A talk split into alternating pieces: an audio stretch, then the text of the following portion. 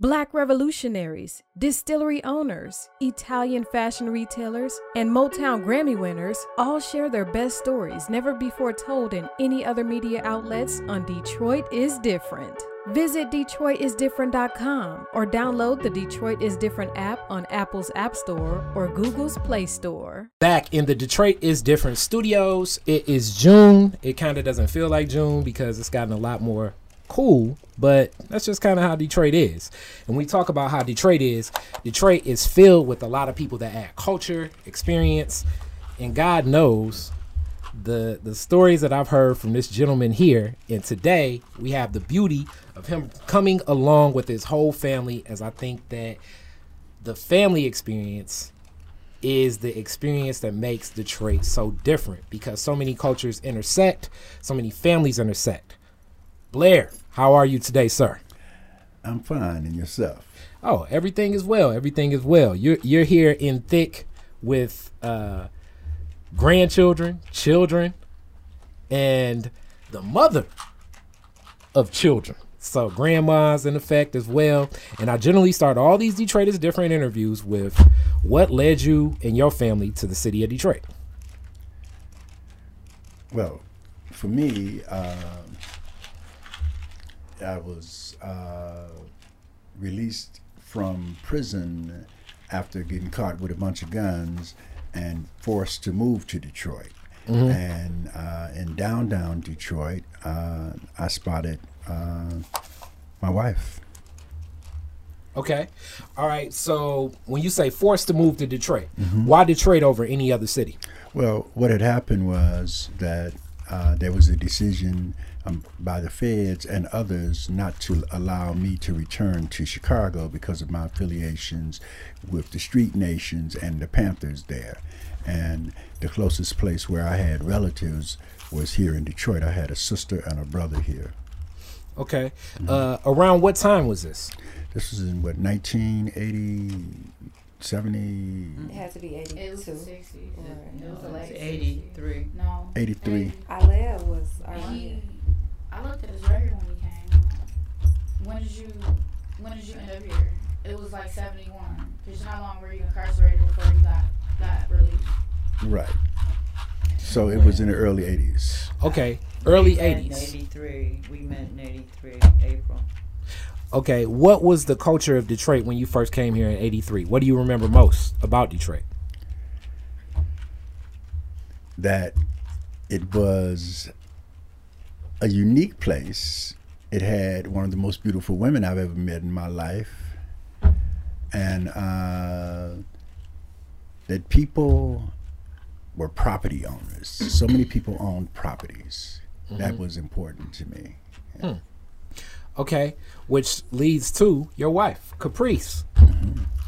Your family and your history here in the city of Detroit. Uh, what led you to the city of Detroit? Well, my family has roots here. Uh, my father, my mother, my grands. Uh, we've been here a while. This is my city. Okay. You know, this is my city. This is where I come from, and this these are my roots. These are my stomping grounds. So I've always been here. Okay. What generation was the first family that came here? Was it your grandparents, your great grands, uh, um, uh, great great grandparents? Great grands. Okay, and uh, what part of the South or the North or uh, another nation were they from?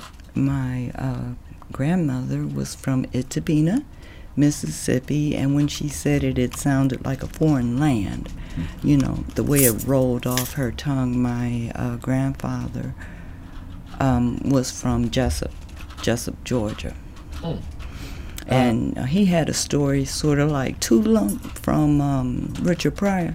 He said he left and he drove here in one on one tank of gas, and it ran out in Ecorse, so that's where he landed.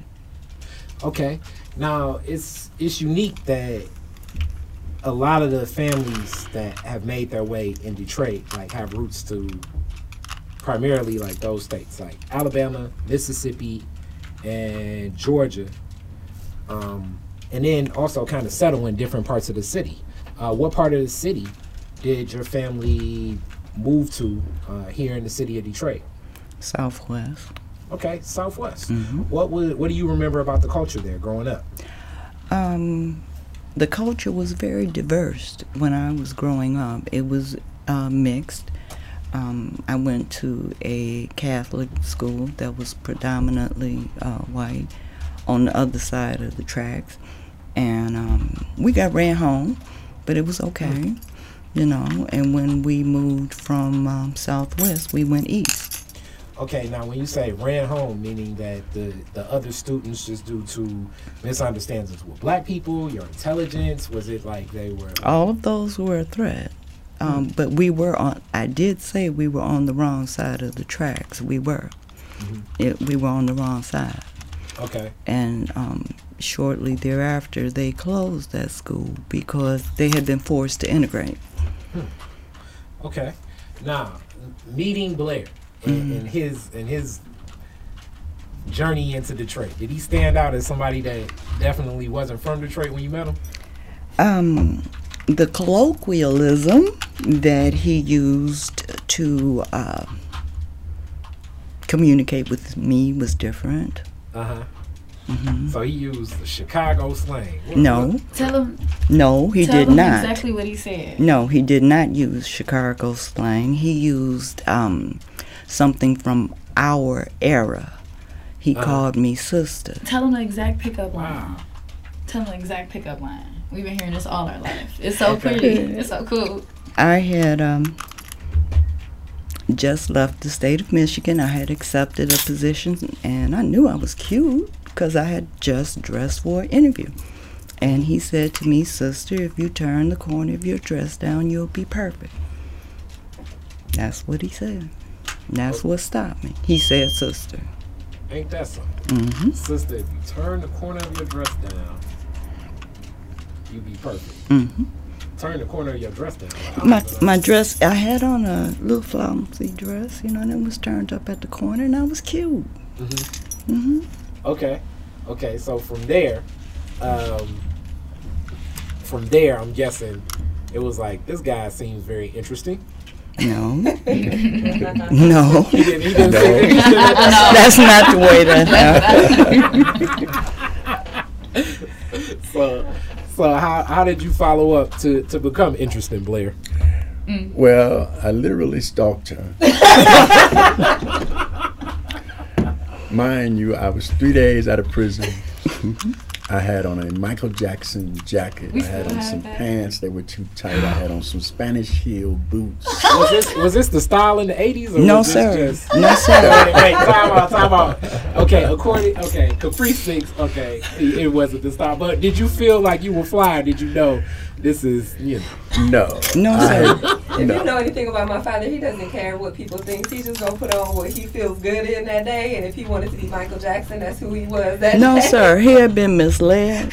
No, sir. All of these things were um, tailored, custom made for him, and the tailor had to be like, you know, feeling really good because everything was too short. Yeah. Yeah. Okay, so and uh, then uh, I asked her what she was doing because I think she, she was she was trying to get away from me. Or she was just like, "Okay, you've been following me," and I said, "What you doing? Are you shopping?" And she said, "Yes." And I said, "Well, then you're in." You're, you you you you just you, you just ran across like the luckiest experience of your life. She's why I said because I have great taste, and she looked at my clothes. But you also said other magic words like Uh-huh. um, "I'm buying." Oh. okay, I don't remember that part. I know. I know. I do. okay, all right. So, so from there, I'm guessing um, the the the connection initially meeting. How long did it take for you all to get to the point where you all were spending a lot of time together? Um, I put him in the layaway, and um, I had to think about it for a while, and then I called him back about three months later. Did Did you remember? Cool. Yes. Okay, all right. I, Yes, I, I, don't know how you had not moving. talked to her, but I had talked to her mother several times. Yes, he had. Wow. He said Yes, he was he had. her. Yes, he had. And my mother actually gave me messages. Yes. Wow. Mhm. What what were uh, the messages that you were relaying, Blair? Well, uh, I, the final message was that this would be my final call, and that. I uh, found it interesting that uh, she was so rude that she would not return any of my calls. And so she, No, I didn't get that one. yeah. I'm, I'm, Yeah, yeah, I didn't get that one. Mama Yes. didn't give me that one. I'm so glad she didn't. I wouldn't have called. She- Yes. Wow. I don't know What- if what- ultimatums work often. Well, No, what they don't. Well, Not with her. actually, what happened is that uh, the mother said she will return your call. That sounds Got you calling me. me. yeah, yeah, That's what she said. She would return your call. So I was like, yeah. yeah. Because Okay. she didn't tell me all that. yeah. Okay, so uh, so grandmama, She was. A, she, you were smart enough to um, definitely not step in and uh, and give that ultimatum message relay. Well, So so from there, where did you all go? To Where was east the first place you took her? To the Hard Rock Cafe. I don't know if he remembers, but that was our first date. We went to a uh, a hard, yeah, a rock club. Mm-hmm. Mm-hmm. We had fun. I like remember who rock. was playing? Um, they would. It was a DJ, but um, it was um, it was rock. It was, Hmm. you know. and Hamtramck. Okay. Yeah. All right. So now by this time, you're, you're most into the Detroit culture, um, especially if you know where Hamtramck is at this point. So, what was your take on what was happening in Detroit at the time? At the time, uh, crack was descending on Detroit, and uh, neighborhoods were organizing uh, around this uh, terrible economic opportunity. Mm-hmm. And uh, and I was trying to organize with brothers who I who I had been in the Michigan prison system with for ten years, and so uh, that it was a very dangerous time in Detroit. Mm. Yeah, So, in this era, as I remember it vividly, as like this neighborhood is the neighborhood I grew up in. Um, it was. I remember the the time and the and the temperature. And what's funny is also my father took a position in D.C. around the time, so I even went to D.C. I have family in Chicago, um, on the south side of Chicago. As funny as it be, my uh, my great uncle was a principal at Dunbar Middle School. So, like, right in the thick of a lot of these things in different black communities, uh, from a child's view, I, I was witnessing what was happening um, during this era. Uh, and you being somebody from Chicago with a lot of organization, uh, did you notice here in the city of Detroit uh, a, a different attitude about approaching this? Do you think that the the the leadership of Coleman Young and some of the other people like Erma Henderson um, uh, made made things different here, uh, or was this just a national epidemic when you think about what was happening with crack cocaine? I think that in Detroit that there was a deliberate effort to criminalize the leadership of Detroit. Uh, you take the jobs out, and the jobs were disappearing. Uh, back in the 80s, you know, it was just like factories were just literally closing down and moving to Mexico and moving overseas. And young men were coming up, and the only opportunity that was available was drugs, and there was more drugs available than could have been provided by the black community. These drugs definitely came. YBI and others uh, have already confirmed that many of their suppliers were the police. So it was a deliberate, maybe uh, maybe national, international, but in Detroit it was a deliberate criminalization and uh, uh, flooding of our community with drugs. Now, I have this question for you, Caprice. Now, during this time, you all move forward and start a family, and against uh, something that's existing in already a very tumultuous community that's faced with a lot of trauma and drama. Uh, what gave you the courage to step forward and embrace building a family at a time that some people may say was some of the most, you know,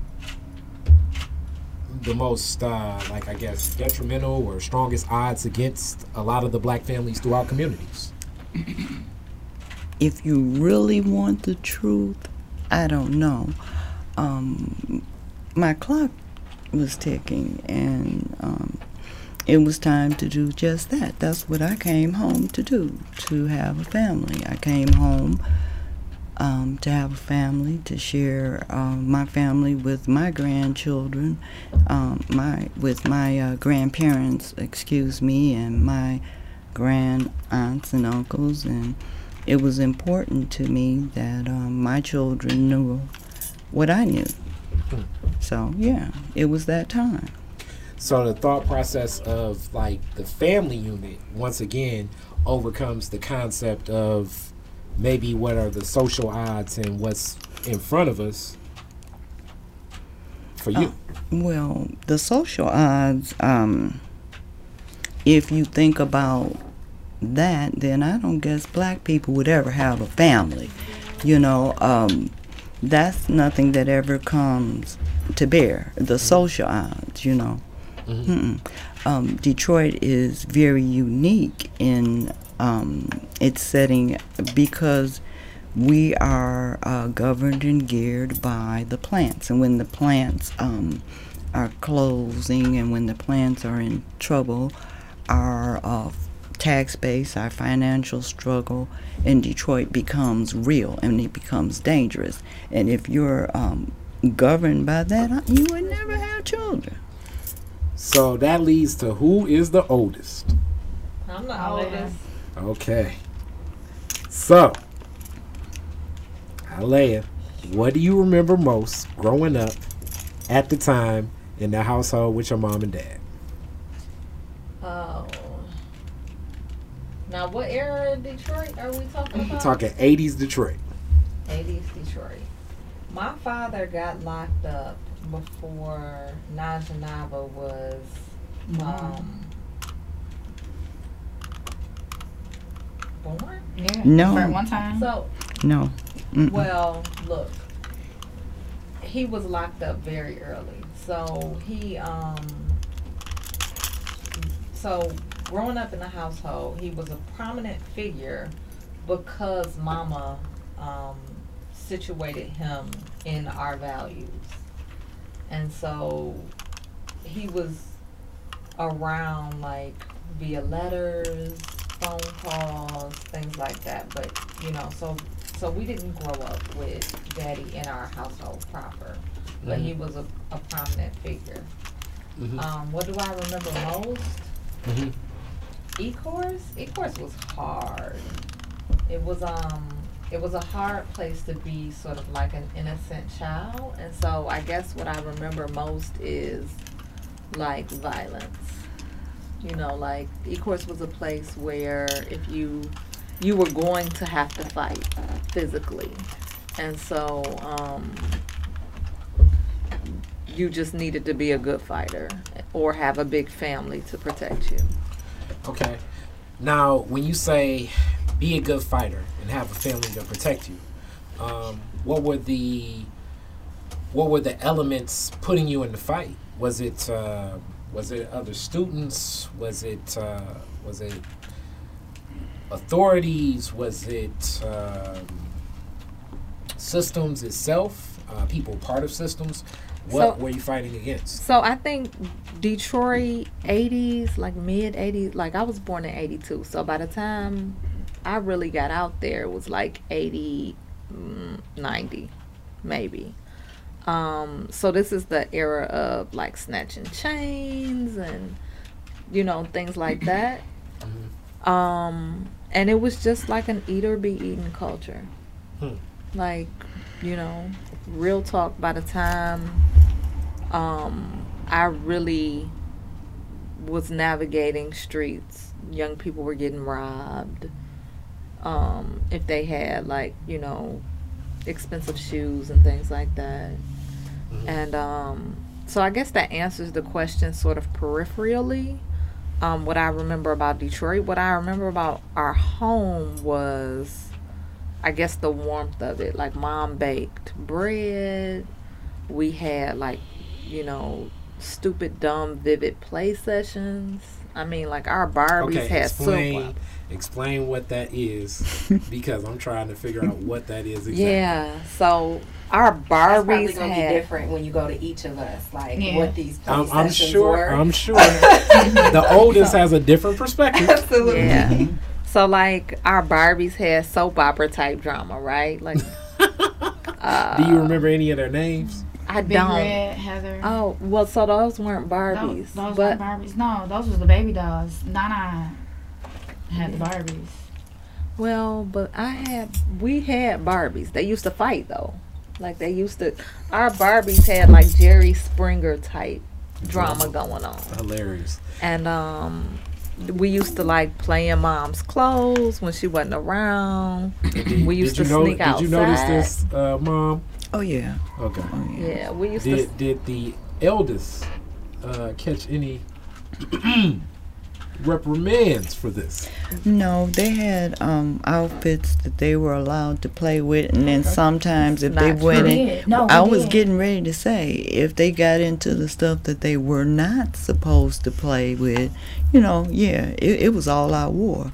But most of the time, you know, they stayed, or either they put it back. That sets us up for today, where she still has five different closets. Man, literally, and it's an ongoing battle to claim a closet.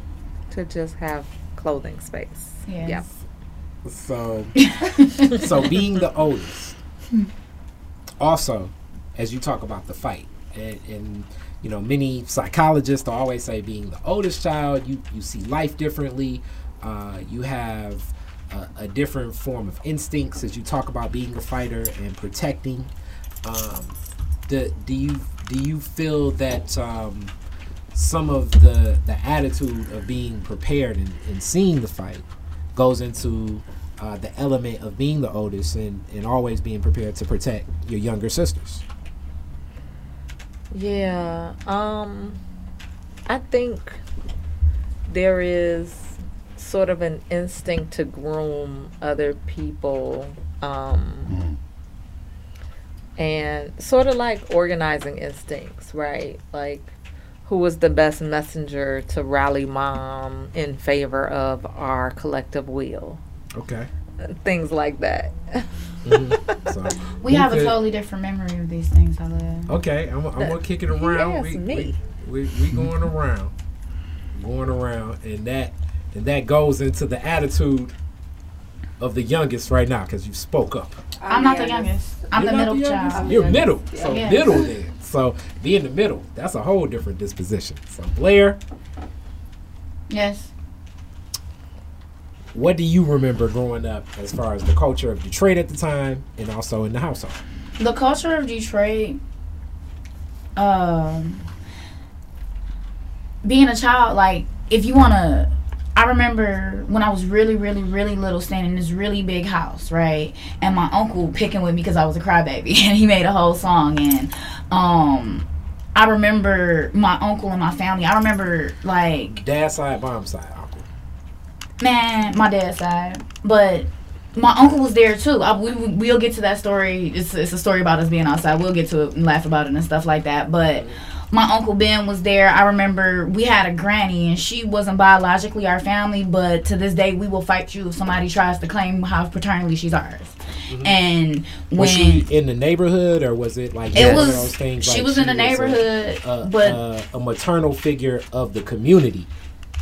Or she was it our just family. In your That was that was my granny. I got you. That was my granny. That was my dad's friend from however whatever and all of his her children and the people, you know, the guys in the neighborhood that did the things in the neighborhood, they all looked up to her and she was a triple OG too. So, you know, She was Big Mama. she was that was granny. Okay. Yeah, it was. Uh, Denby this- neighborhood. Mhm. Yes. And Conant Gardens. Yeah, but I remember going over there a lot. Then I remember when we moved out to Ecorse and um, a lot changed. You know, it was a thank you. I appreciate that. But it was a a few years where we really couldn't go outside because it was a crack house next door. You know, and then I remember when the family moved in next door and it was a single mother with three daughters and we were lower income than they were so they treated us bad but I remember when we first moved over there, we sit on the porch and be like, "Oh, this used to be a crack house," you know, like. But then, like seriously, that would be me because I'm outspoken. But they still treat us to this day. They still treat us slightly funny. To this day, they still treat us out of bias because of our situations. But at the end of the day, my big sister is about to be 36 and she's the only one who got married and she's the only one who has kids. Just like in their situation they're all we're all within the same age range and they still treat us different. But my mom she she was such a loving person. And she put my dad on a pedestal to make us honor him on this pedestal. And yeah you know, he was on this pedestal. Like, even though he wasn't there, it was like, yeah, you know, my dad, my dad, my dad.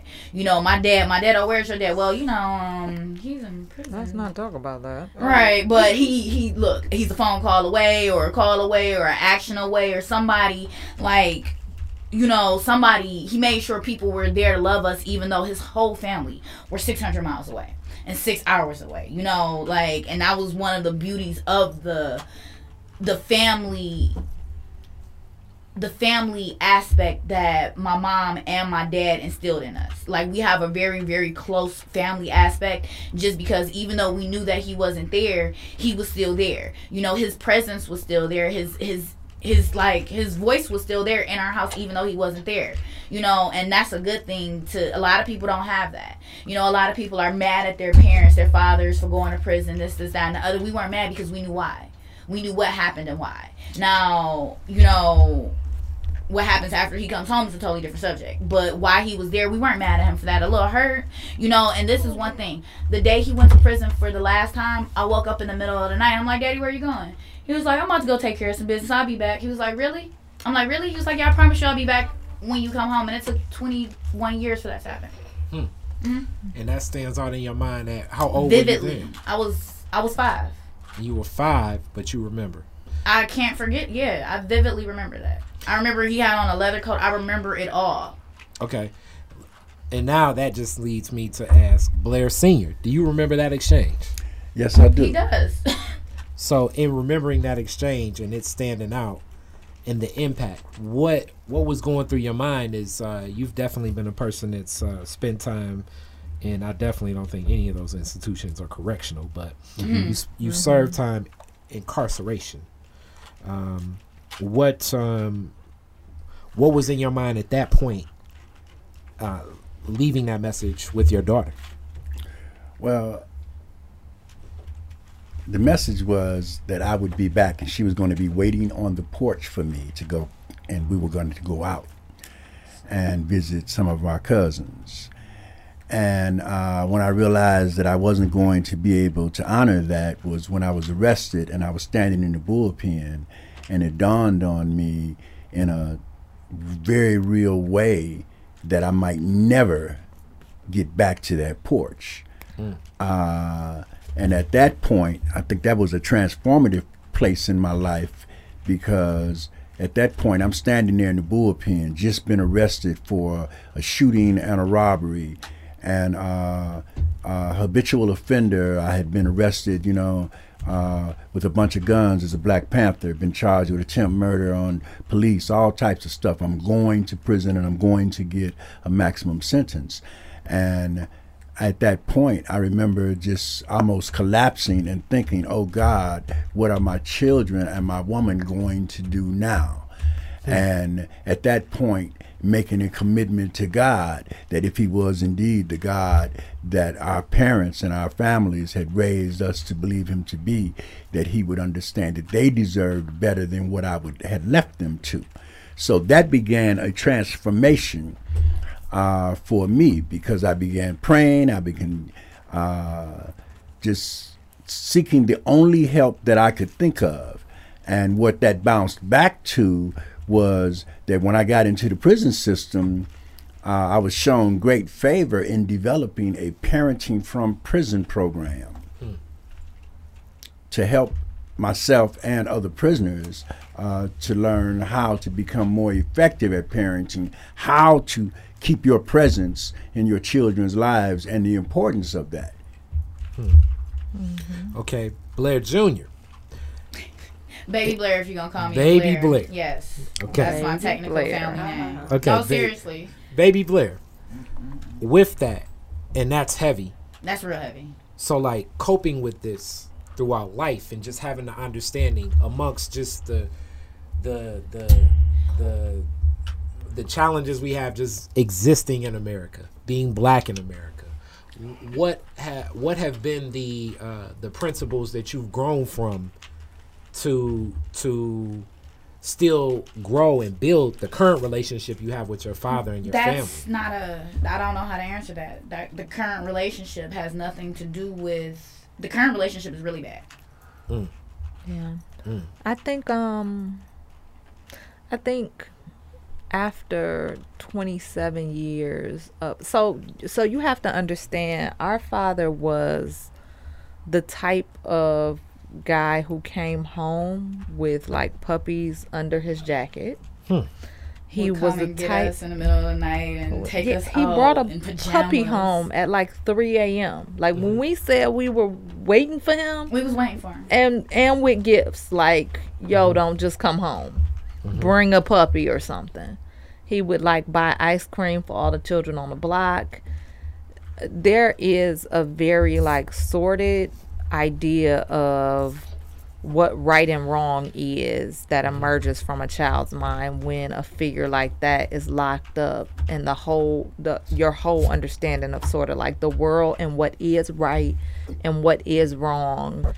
Um like it basically means that i am wrong and all of my people are wrong and all the things that i know as good according to this world is wrong and and um punishable you know so like um you know i think like abandonment issues like are very real um i think like untangling like i remember being on in the DARE program as a child in the 90s and feeling like a spy right like i'm just on the other side long enough to take back resources to my people because that was the idea, though. You know, go see what they're doing.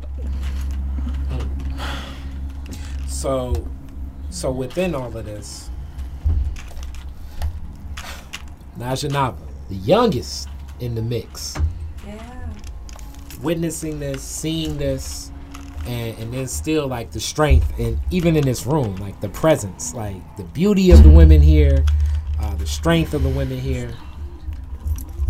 What do you remember most about growing up Detroit and your family? Um, I I just remember it being us, like feeling that it was us against the world. Um, I'm the youngest, so I was always like super sheltered, and I didn't get to experience things long enough for them to impact me if they if they could avoid it. So uh, when I first moved to Detroit and I was in DPS and um, I had teachers who were like really negative influences on me. My mom immediately made sure that she pulled me out of that situation. Um, just being the youngest and her, I guess, learning from things that happened with them, it was like they weren't going to let me experience that between my mom, my sisters, my dad, they we've always just tried to protect each other the best that we can because we knew that at the end of the day, the world was against us, or not the world, but the powers that be or whatever was against us, and we had to fight together. So they all fought for me, and I've always fought for them. That's just how I remember my childhood. yeah that's accurate That's really accurate. So, within it, um, seeing these models of such strong women in your own family, uh, how do you take that and you apply that with your friends, with the people you meet, to to to know that the strength is existent? And uh, a lot of people talk the whole concept of uh, black girl magic in the like I guess the the social media sphere But the reality that I think just in this whole in the whole presence of all of you now, just you know, in meeting you and your sister, I was like, okay, your mom has to be amazing on so many levels because I know your dad too. You know, so uh, how do you build from that? How do you grow from that? How do you keep moving with your aspirations? So for me, it's about like when you're selecting people as friends, um, you always have to think about like, hey, what do they add to this, and what can you add to them as well. So if I don't, if I see someone who like lacks aspirations that I can't build with, and that I don't know how to help them with, I immediately like, or not even immediately, but slowly pull myself away from that. I I can't stay stagnant and I, I can't be around people who want to stay stagnant. It's like if you're comfortable where you are, then I can't be comfortable there. Like we have to be in a we are in a culture that's constantly changing. So we need to be able to change as well and build each other up. And I, I believe that that's how we get to higher levels. But if you're comfortable with, you know, working nine to five and and not fighting for minimum wage, being high, you know, like if you're just comfortable in where you are, I, I don't know that I'm comfortable with that as a friend, you know? Yeah. And, and with this Caprice, the question comes to you now, as uh, I think the instrumental thing uh, so present in our community um, with the prison industrial complex has, as people say that it's existed since the crack era, but I would argue that being that policing kind of started from slave catching in America. Yes. It, the whole concept of prisons themselves were designed and built for black men to be incarcerated. And so many families uh, have struggled like even uh, even in my own family uh, have struggled with black men being incarcerated. But the family structure still needing to remain solid. And you being the mother that um, that yielded and, and still built through respect from that what's um what's your take on the the young mothers now that are dealing with uh a man facing sentencing or being incarcerated what what would you share Um, that's a twofold question. Um, that's nothing that I would want to advise a sister to go uh, through? to go through. If that's uh, something that can be avoided, I would say avoid it at all costs. Um, that is, it's a hell of a road and it's a hell of a choice to do that walk. Most people can't, you know. Um, but for me, it was important that my children know their father, and um, there's a logic to that. Um, basically, that I wasn't no dummy. You know, uh, when you choose to reproduce, you choose to reproduce with the best. So, um, of course, I wouldn't put down their father. Of course, I would lift him up. Of course, I would make him the person that he's supposed to be. He's their daddy. You know, you don't you don't do that. And if I would have anything to tell to sisters nowadays, is that Yeah, stop bashing you know. I mean, you you make yourself look dumb. He's a wonderful person. See, see, just just great, just great. You know, but I'm I'm serious about that. You know, if anything that you can take is that. I mean, your children watch, your children see, and whoever you decided to uh, procreate with, he has to be a wonderful person because you chose it. and in this question to Blair Senior, um, as like I say, even in my own family, my uncle Wally was uh, one of the strong organizers with the Panthers there in uh, Cincinnati, Ohio. Then over to the Nation of Islam. So he's dealt with uh, he's dealt with the national government following him for for long periods of time, right? Um, and now, as you see more organizations building and, and some of those same energies building in black communities, uh, and many people being followed uh, from different movements, from Black Lives Matter to um, to different organizations that are just community based. Uh, some of the work that I'm, I'm assuming even your daughter does, like in this nation building that is outside of a nation of our own, and the danger it may put people, uh, privy to. Um, what advice do you give to the younger uh, people about the impacts it could have and how to move to still be nation building, but um, be aware of uh, what's watching? Um, first of all, I often advise our people uh, when I'm engaged, in dialogue or have an opportunity to present is to consider the math. 153 years ago, there was the Emancipation Proclamation. Four million Africans in America were emancipated. That's 4 million out of 120 million that were removed from Africa over a 450 year period of time. so we're talking about slavery was mandated illegal in the United States and all of its territories just 153 years ago. And when we talk about that math, 4 million of us emancipated. We are now at 50 million.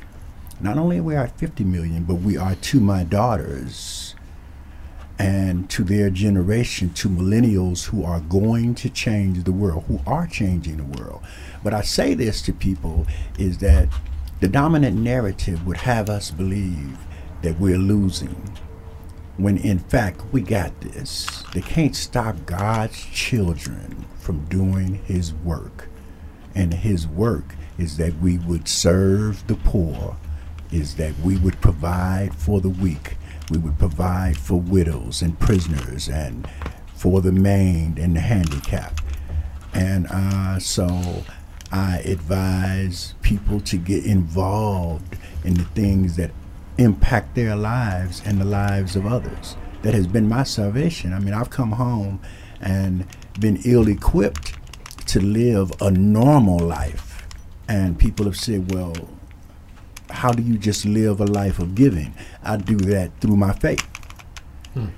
And God provides. Hmm. But I wanted to drop that math.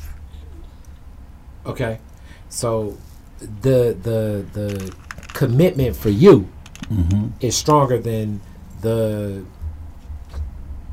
the obstacles or or whatever the challenge and and just seeing where things lie. Like it's it's so funny um, when I think about my uncle Wally to this day, and Mhm. uh, and it's been very tough in him engaging with the family uh, over the years because all the struggles he's dealt with.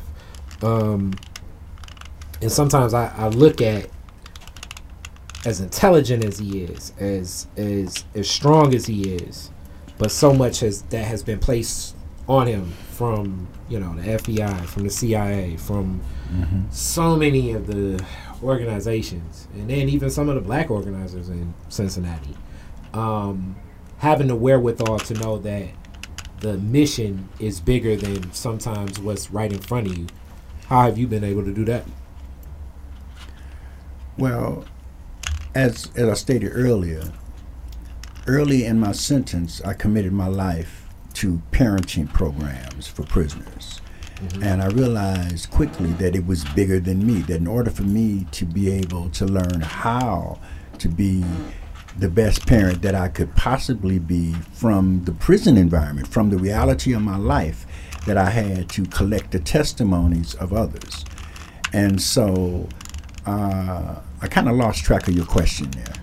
It's more so like how do you stay committed, knowing that there's so many agencies that are, are meant to destruct a lot of the nation Mhm. building that black people and the efforts that we're putting in. hmm And I look at that simple program that we designed in prison and the impact that it had on those men. And so one of the things that it taught me is that though it was unprecedented, that that determination to do the right thing, you could succeed. And how do I stay encouraged? It's because I, when I look at my daughters, I'm proud of all three of my daughters. I am proud of my wife. Uh, they have achieved amazing things under great odds. And when I look at my grandchildren and they say they're going to conquer the world, uh, I realize that it's not just like work, it is our life that we do justice. First to Mother Earth, and then to all and everything that occupies it. It is our life. And I just clearly understand that when I had nothing sitting in prison, I understood that what I did have was God's love and that what He gave me and every person on earth was earth to care for and each other. So that's so I persevere just in my faith. Yeah. Hmm. Alea, which I was already going to kick it to you because you do a lot of organizing work yourself. Yeah. Um I think that you know, we can either die um or fight. Like period. Like we got two choices, right? Like we have children. We are breathing this air. We live here. Um, we can either die and lay down, we can let people run over us, or we can fight. We only have those two options, right? And we're watching videos where police are shooting us down. We're living in spaces where um, children are being caught in the middle of, you know, gunfire. We we can either fight against these forces, right? Like this negativity, the structural and the miseducation that allows us to attack each other, like, or we we don't have a choice in this matter. Like, this is us. This is our blood. This is our family. This is our lives. We're fighting for our very futures. Interesting. Interesting that um and it's back to the fight. So the fight and having the fight. And and this is what I also say about this to address the um the systems that you were talking about directly. Like when you look at the themes that were deemed uh, historically important problems in America, yo, the breakfast program. We with- gonna feed our children in the morning. Number one enemy of the state. Stop them. They shouldn't have oatmeal. Like, w- I mean, if this is what is deemed a problem, if this is a real viable threat, then what you're saying is having a functional life is a threat to the state. Fuck that shit. Mhm. You know what I Um, mean? What I found, and excuse me, I didn't mean to cut you off, but what I found um, astonishing, having um, lived during that time, having um, participated in the movement on various levels and in various organizations, is how dangerous um, the organizations were perceived at that time. You were mentioning being followed. If you go through the um, dispute resolution um, programs, they talk about uh, the organizations of the Panthers, the RNA, the um, NOI, um, the five percenters, but basically they talk about the unity of the youth of that era and how volatile that unity was. And I look at um, the situations that we're facing today with our current um, presidency and the uh, distress, the um, uh, anger, the fear that it has instilled, and I see a definite parallel to that same time, and I think uh, it is a dangerous time. Interesting. Um, so, I generally, uh, I generally close on like classic Detroit is different questions, but so far, let me let me thank you all as a family so much for coming together and uh, giving me this opportunity. Uh, consider me a um, indebted to you all. I believe this discussion is so fruitful and so needed as the authenticity of it. Uh, Blair Senior asks, like, so what's your, you know, like he generally will say, so what's your intention, brother Kari? so I told him I was like, I think it's to, it's to show that that we're still growing and, and, and the beauty of the progress that exists in our families. Um, and this has been so substantive for me even uh, as it's so much more that's happening in the role of my family as uh, many people know my mom passed last year and with the passing of my Sorry. mother it's completely shifted the role I play in my family. Uh, as you know, people always say, like, you know, uh, who are the matriarchs and the patriarchs of families, and then how do you assume these roles, and then how do you see things through? Um, one of the one of the key elements I've been sharing with most people is that the value systems that we have and the wealth of those value systems kind of can deteriorate over time because there's no amount of money I can place on uh, the care that I give to my grandmother, my aunties, my uncles, um, how I'm going to be present in mind for even their inequities and what isn't so sincere. Um, that it's it. I, you know, even if they had millions of dollars and they were paying for the top care and the best nursing facility, you know, it's different than to have that person like me that's going to sit there and and engage with them with love as opposed to with the expectation of getting paid. Mm-hmm. So when I think about family and I think of growing and progressing and building and one of the coolest things through this whole time cuz I was one of these kids sometimes sitting around being bored to death listening to stuff like this. Mm-hmm. But it even means a whole lot that your kids can see this for them to eventually sit back and be like, oh, when I was six years old, there was this one dude in this house in the hood, and he was videotaping all of us. They've been going to protests with us. Yeah, we, since- we're, we're we're like baby cubs. I organized too. I just came back from Kentucky since in Cincinnati doing with the uh, Food Chain Workers Alliance. Like we all organized, and it came from these two people here. That's love.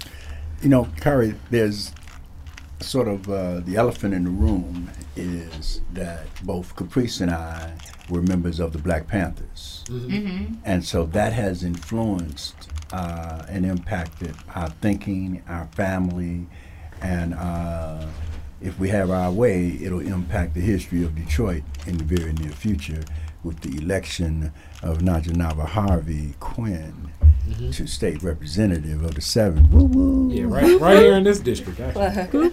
Except this is a C three conversation. Mm-hmm. Oh. That, that was I a- that left was a little while ago, right? Blair senior discussion, but I definitely feel that. So, but I think the impact has already been made just by anyone meeting your daughters or or grandchildren. Like the impact is made. I think it it carries on. I'm big into uh, thinking more into those value systems, which that leads me to the next point of interest. I would like everybody to just give a point that you all want people to be thinking on, that you all are chewing on. And even if that point is listen to this song or read this book, or it could be, you know, go visit this place. Um, and we can start with Baby Blair. No, start with mama. Start with mom. Oh, start with Mama. I was course. thinking start with Baby Blair, but Baby Blair kicks it off to moms. Okay, family. Family is, is where it starts. Family is your rock. Najanava. Um, I don't want to go right now. Look, I was trying to be profound. Oh, I, I wasn't profound. Oh no, I'm thinking mine. I was Oh, like she's trying to, yeah. There, That, there. Ah, there. Pop. Papa Blair. Yep. the scripture that I accepted as like my guiding, my, my rock in the word is be ye transformed by the renewing of your mind. We have to renew our minds. We have to learn to think differently. We have to learn to think boldly. We have to learn to renew ourselves from all of the trauma that we have experienced in the United States of America.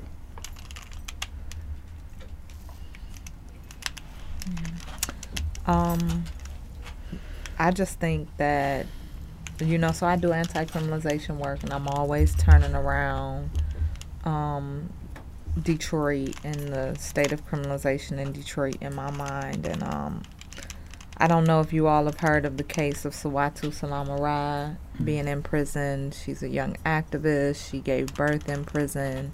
She was basically imprisoned for um, protecting herself and her family.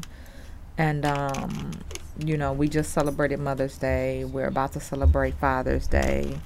And uh, it just pains me to see, like, how our system is used to instill fear and to harm and to separate families. Um, like, we need a justice system that is uh, reflective of our families and just yeah just Yeah. flat out just but like that also understands our community and works to support and not tear down people You're dealing with the grays. mm-hmm. Mm-hmm. the one thing I want to leave is if this is a Detroit is different conversation. So we are Detroiters. We are Detroit. If we don't take care of our city, we will face more problems with other people trying to take our city and treating us unfairly. I just left from a city where they told me these were low income neighborhoods and they just tore it down and now they're about to build high rises here and this, this, that, and the other. If we, as Detroiters, don't take care of our city, we will lose our city and then we will be complained and displaced and have to only live in the unfair systems that they put us in. So if we don't take care of our stuff as our own as a person and understand the conversation when it comes to political conversations, we gonna lose our city and then we'll be the only ones hurt and then it'll affect and effect our children later in the days and that's what we need to change. All right, so back to me. Um, I guess for me, it's always keeping the Assata Shakur chant in my head. Um, it is our duty to fight for our freedom. It's our duty to love and protect one another. You know, like just keeping all of that and in my mind at all times. And I just, I pray that we together as a people can come together and just think about it. Like it's our duty to win. It's our duty to fight. we have nothing to lose but our but our trains trains, exactly. we That's must so love and protect one another absolutely All right, all right. Since uh, since that, I do want to ask the parents with that books because I'm a big book person. Mm-hmm. So give a give a give a book that should be in the library of the people listening to this.